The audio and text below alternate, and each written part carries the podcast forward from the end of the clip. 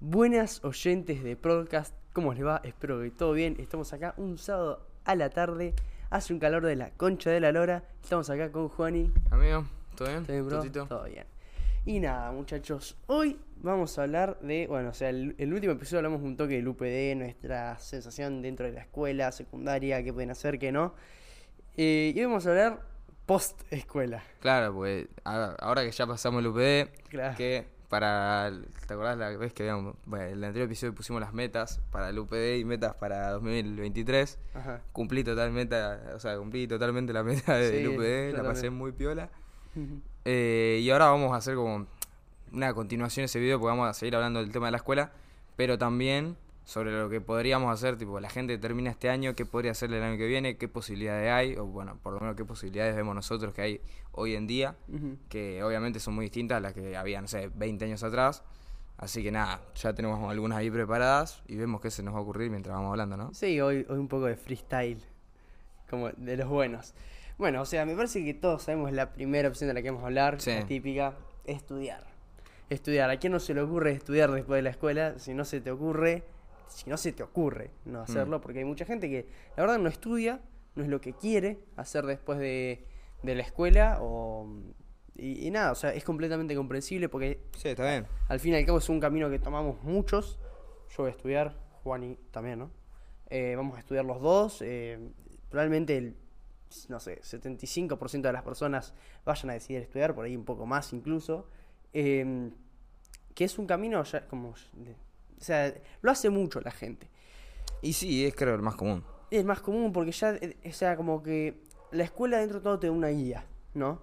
Vas, pasás de un año a otro, para pasar de un año a otro tenés que hacer ciertas materias, para hacer ciertas materias tenés que sacarte ciertas notas. Ellos te dan el material, ellos te dan todo. La universidad es algo parecido al fin y al cabo. Sí. O sea, es, es- para mí es literalmente lo que tienes eso, como que cuesta dentro de todo despegarse por ahí de, de lo que es la guía de la escuela. Que Sí, nos la da verdad el- que la escuela, en general, tipo más la, la primaria que la secundaria, pero la secundaria también, es como que te van ayudando mucho y en la facultad es bastante distinto y complicado de adaptarse a eso, Exactamente. especialmente si pasás a ponerle de una facultad, o sea, a una facultad pública habiendo estado en un colegio privado, ponele. Yo creo que eso, poner a mí que quiero arrancar la UA, me va a costar un toque. Y sí. No, pero encima, a ver, eh, lo, lo que tiene la, la facultad es que, como vos decís, más allá de que ya se te da como esa libertad, o sea, vos ya tenés 18, vos ya estás estudiando, en tu caso y en el de muchos otros, ya están en otra ciudad por, sí- por sí solos. O sea, sos vos, ¿me entendés? Que se tiene que ser responsable, porque en la escuela eh, tenés la propia guía, digamos, de la propia institución, de las materias, de todo esto que tenés que hacer para terminar el colegio secundario. Eh, y encima también tenés todos los profesores, directores, el cuerpo directivo, eh, legal también a veces por ahí están muy entrometidos eh, en todo lo que es eh, los caminos de, de los alumnos y te, viste, como que te buscan acompañar y cuando estás medio caído, eh, llaman a tu viejo, tu viejo no habla con vos, esto que lo Eso en la otro. facultad impensable. Exacto. En la facultad sos vos y vos. Si Sí. vos no querés ir a clase, problema tuyo. Si vos no querés rendir, problema tuyo. Si a vos te va mal, problema tuyo. Facultades, posibilidades que tenés. A ver, depende de la ciudad donde vivas, porque también depende qué facultades haya en la ciudad de donde vivas, o si te podés mudar a alguna ciudad cerca, o que haya facultades. Acá en Argentina, en la gran mayoría de provincias hay, ¿no? Sí, en sí. todas las provincias hay, pero no sé si hay en todas las ciudades. Ponele, Exacto. eh, hay, muchas ciudades que tienen sedes de facultades, pero no tienen la facultad, creo, Exactamente. cosas así. Eh, después tenés la posibilidad de ir a una pública o una privada. Claramente la privada tenés que pagar. En la pública tiene muchas menos facilidades, pero bueno, el nivel generalmente es el mismo, básicamente. O sea, obviamente que en las privadas seguramente vayas a tener mejor infraestructura, los profesores por ahí no falten nunca, en cambio en la pública puede que no haya capacidad para tanta gente, entonces por ejemplo tenés algún asiento que te falta o los salones por ahí no están tan limpios, los profesores por ahí no, no o sea, se adhieren a paros o cosas así. Después, eh, en sí también cada facultad tiene como una especialidad, por así decirlo. O sea, si vos vas a estudiar a la, no sé, eh, poner acá la UNOVA, no sé, o sea, acá en Junín, creo que la UNOVA, ¿qué tiene de especial? O sea, ingeniería. Eh, las ingenierías eh, y no sé qué más nada. No Ingeniería y creo que mucho relacionado con ingeniería agrónomo, cosas así, No ¿viste? sé si hay ingeniería agrónoma. Así como no va a haber, boludo, si Junín es el lugar con Pero mejor hay. campo del mundo. Sí, hay. Sí. Va, creo que hay, porque... ¿No te acordás del francés que vino acá? Ah, tenés razón, sí. Probablemente haya.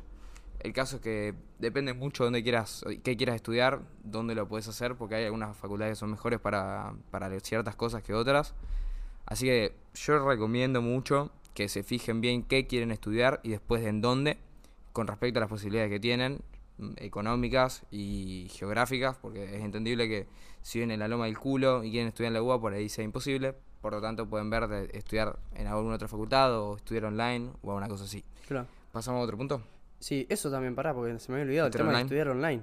Es algo que no se me había ocurrido, que mucha gente también ahora es muy común. Cosas como Coder House, Platzi, eh, y Sí, un ahora- montón de. También un montón de universidades que dan. eh, nada, tienen sus propios campus virtuales que se usan para. O sea, podrías llegar a terminar toda una carrera de una universidad reconocida en.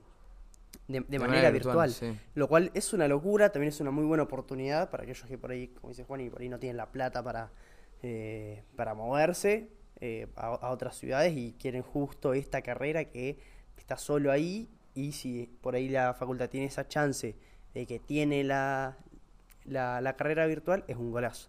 Es un golazo completamente. Exactamente.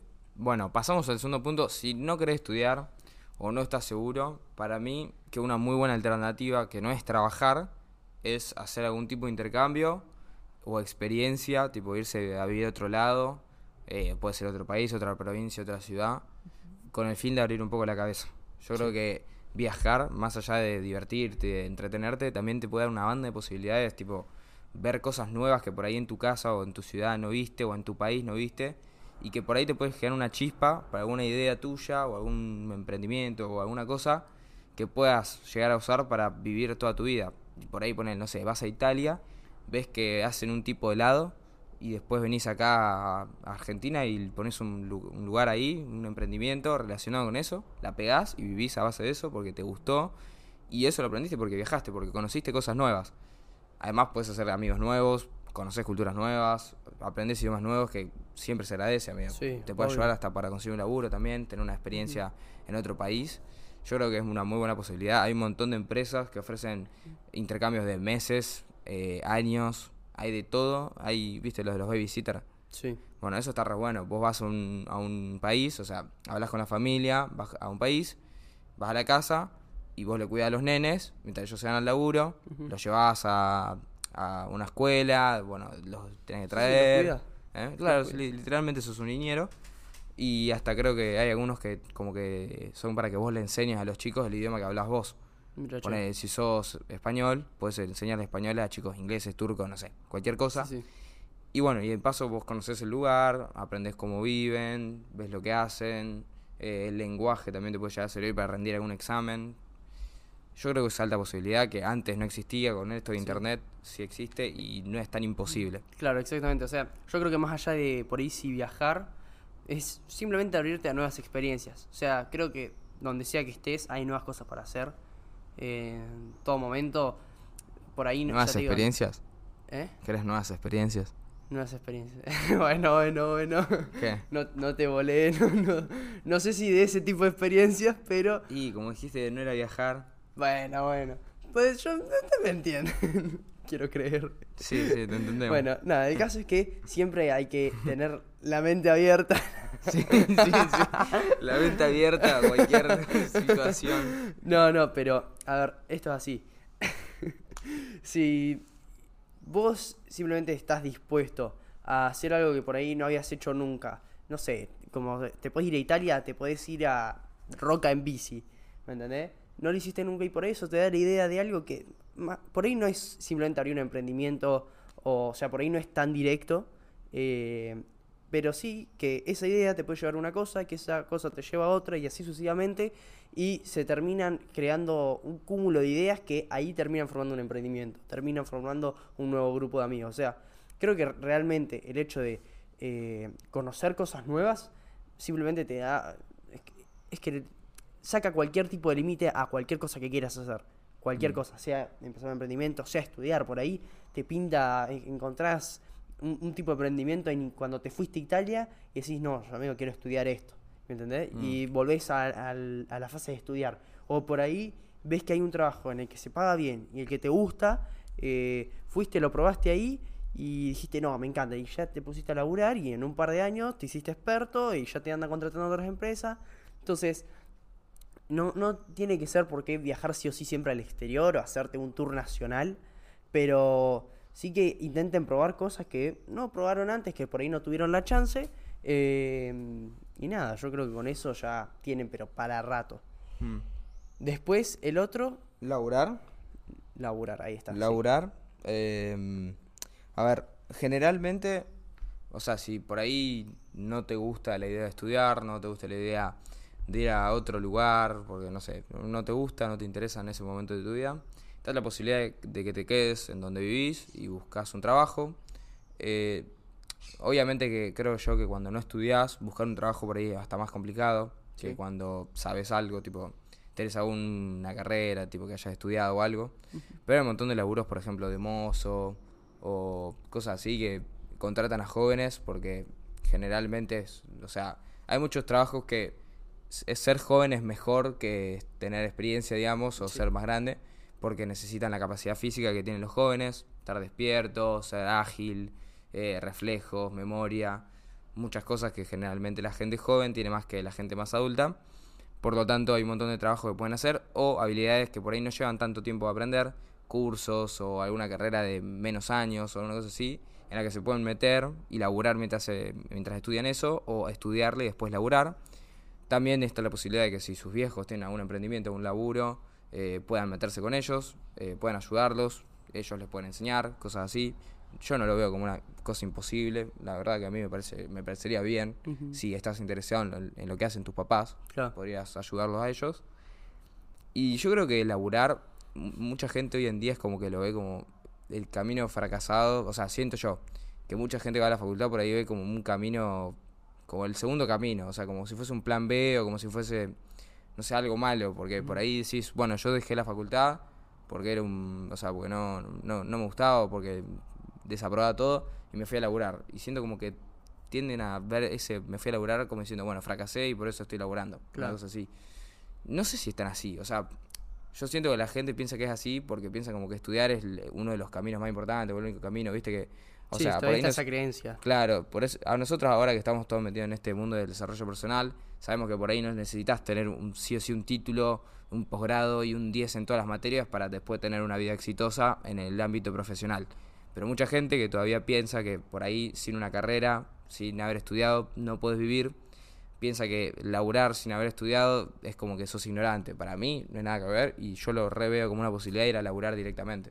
Es que, a ver, esto de tener el título obviamente se o sea, está desde hace mucho tiempo por el hecho de que antes no antes realmente si no tenías un título era muy complicado tener buenas oportunidades. Pero porque antes ese era lo único que se valoraba era eso. Obviamente hay casos, no sé, Steve Jobs me parece que dejó la facultad. Steve Jobs, Mark Zuckerberg. Claro, o sea, em, A ver, son casos de gente muy exitosa. Elon creo, no, Elon se graduó. No sé, Pero, pero... sí, sí, o sea, el en, en esos momentos, por más que estén estos casos de, de éxito bastante grandes, el título era algo sustancial para poder seguir viviendo. Ahora, realmente hoy en día te va a abrir puertas, obviamente todos los títulos generalmente te van a abrir una puerta que por ahí si no lo tuvieras no te lo van a abrir.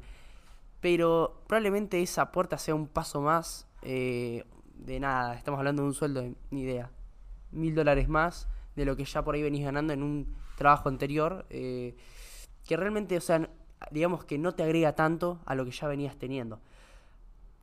Eh, carreras como la tecnología, por ejemplo, Sí. estamos hablando de programación, ya la programación, eh, estoy hablando de ciberseguridad, de front-end, back-end, ya es que ni siquiera te- las maneras de entrevistar a la gente ya ni siquiera van por títulos. O sea, te hablan de habilidades blandas, te hablan de proyectos que hayas hecho. Eh, por ejemplo, Google, si no me equivoco, una de las maneras que tienen ellos de, de entrevistar y muchas otras empresas tecnológicas es te presentan un problema y quieren que lo, intentes resolver. Muchas se fijan si lo pudiste resolver, muchas se fijan en si lo, al menos lo quisiste resolver. Eh, el otro día justo veía un video de una, del- una de este tipo de entrevistas de Google, un problema que era súper complicado y que el tipo decía, bueno, realmente no importa si no puedes resolverlo, pero importa que eh, tengas la capacidad de analizarlo y de moverte por ciertas, por ciertas posibles soluciones y en algún momento eh, alguna vas a llegar. Por ahí vas a necesitar una hora o diez días, pero eso es lo que generalmente se valora en una banda. Mm. Que la gente trabaje, analice y se esfuerce eh, por nada, por llegar a una solución, porque al fin y al cabo cualquier trabajo se basa en eso, en encontrar una solución. O sea, vos te contratan para que hagas algo. Y ese algo es una solución para aquel que te contrató.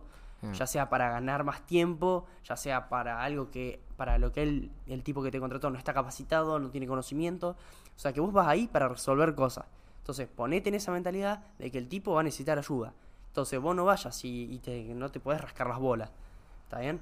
Eh, y es más, o sea, creo que trabajar también en cierto punto te da esa experiencia que por ahí los de los que van a la universidad tampoco tienen. ¿Me entendés? Porque mucha gente que va a la universidad solo se basa en que está estudiando. Y para estudiar eh, y después trabajar, va, o sea, vas a tener chances de trabajo.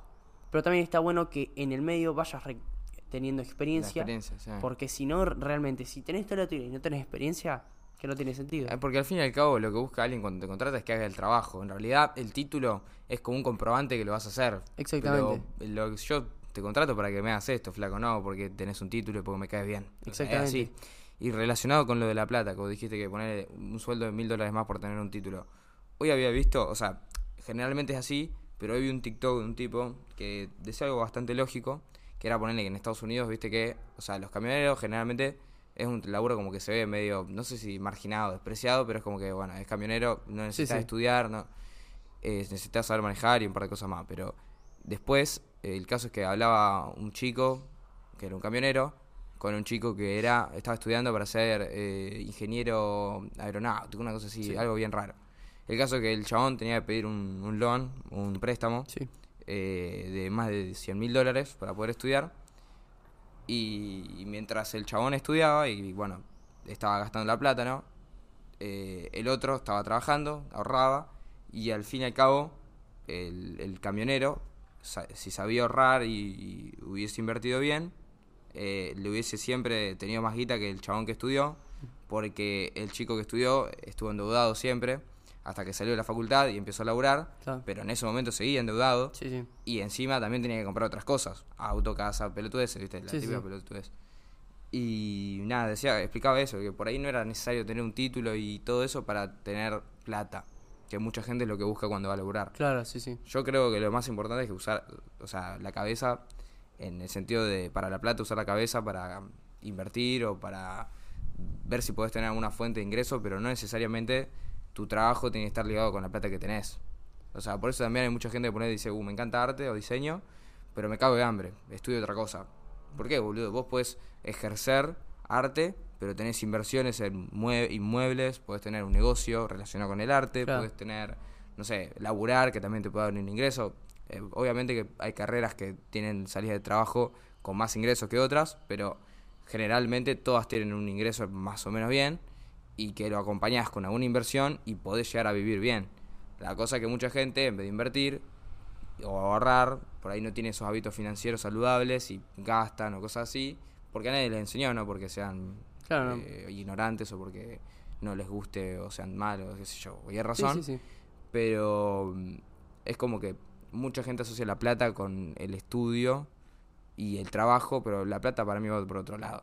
también. Sí, no, a ver, yo creo que también, definitivamente, si sabes qué te gusta y puedes hacerlo muy bien, o sea, si vos estudias arte, ¿no? Y sos muy bueno haciendo pinturas, por ahí, a ver, uno también habla desde la- el punto de vista de alguien joven, o sea, yo vengo y, y digo, yo quiero estudiar arte y me, va a cagar de hambre, pero porque lo pienso como una persona de 17 años. Pero el que tiene 70 años, 60 años, que compra cuadros para la casa y que tiene plata, o que le gusta el arte, ese es un, pos- un posible cliente. Y ahí tenés una personalidad que, se, o sea, que no es poco común. Una persona mayor que le está mudándose o lo que sea, o le gustan los cuadros, le gusta la pintura y te compra un cuadro, por ejemplo. O no sé, mm, la gente que, eh, la- las señoras que van a tejer. O sea, yo le, yo le digo hoy a mi mamá, voy a abrir un negocio, eh, yo voy a ser el profesor para, para tejer, para crochet.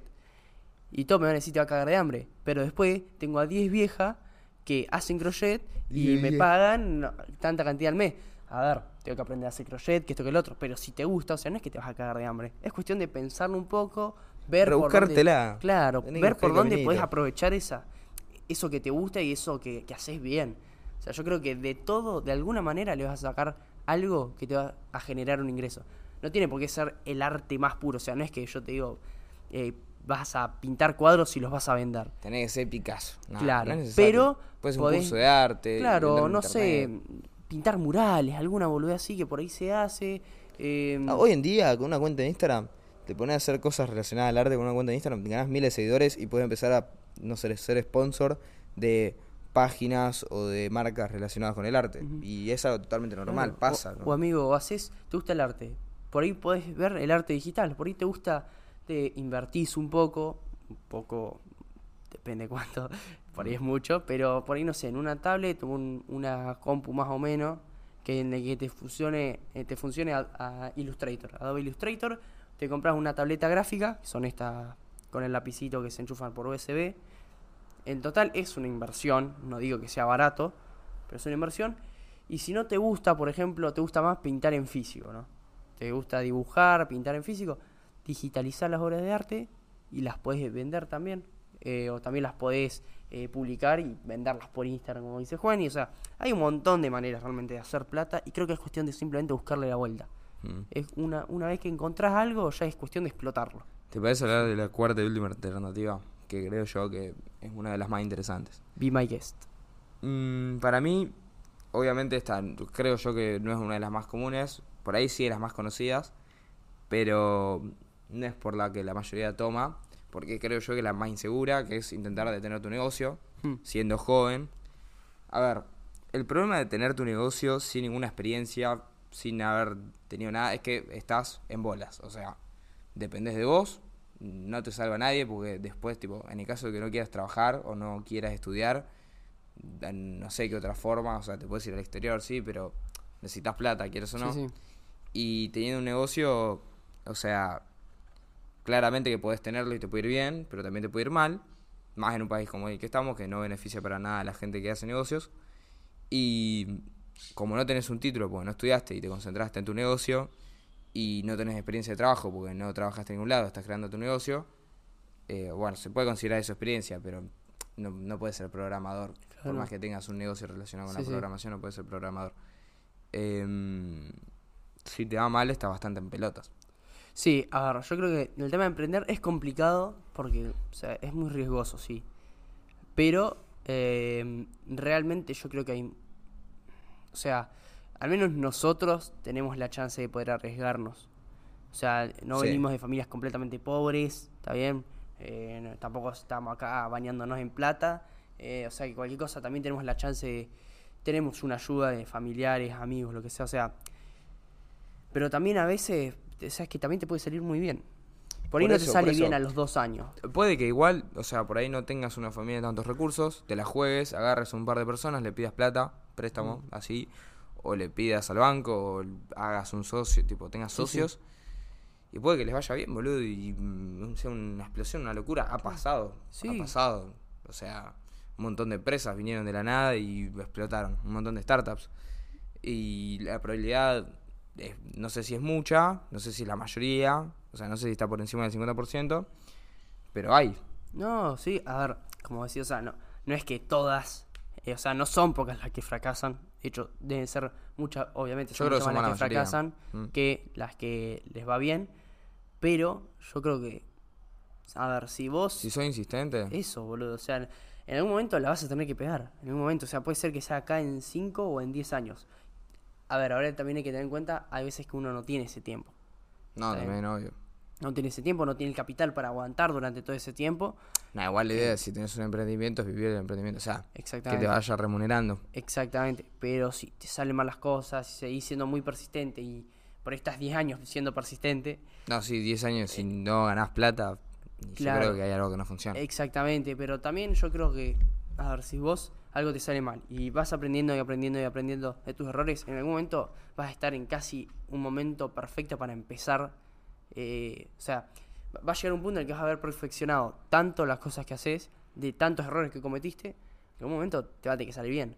No digo que vaya a explotar directamente, pum, No, eh, se las acciones y tengas 3 billones de dólares en el bolsillo. No, no, Pero- pero... De a poco, eh, ganaste un poco y ahí vas, vas creciendo, vas creciendo, vas creciendo, vas creciendo y, o sea, no sé, yo, yo creo que así, creo que es cuestión de encontrar la curva en esa función exponencial. Claro, yo creo que es eso, o sea, si, si ves que estás progresando bien, estás yendo por el buen camino, seguí por ahí. Y más si es lo que te gusta. Yo creo que si tenés una pasión y sabes que tarde o temprano la vas a pegar porque es lo que más te gusta, lo único que querés en la vida y vas a lograr hasta morirte por eso, yo creo que es lo que tenés que hacer. Si la estás dudando, qué sé yo, para ir al 50% y no meter todo lo, que, todo lo de vos, o sea, el 100%, no sé si me la jugaría. Claro, yo me la jugaría si estoy seguro. Sí, o si es, o sea, creo que es a todo nada. Claro, todo o es nada. a todo nada. todo nada. Pero bueno, yo creo que hasta ahí son buenas posibilidades. ¿Cuánto llevamos? Media horita. Sí, 27 minutos. Ojalá no se haya cortado la grabación. Si se corta, hacemos el coso de nuevo. Bueno. El saludo. Así que, Pero- gente, Nos vemos en la próxima. Estamos. Recuerden que todas las semanas, video en YouTube.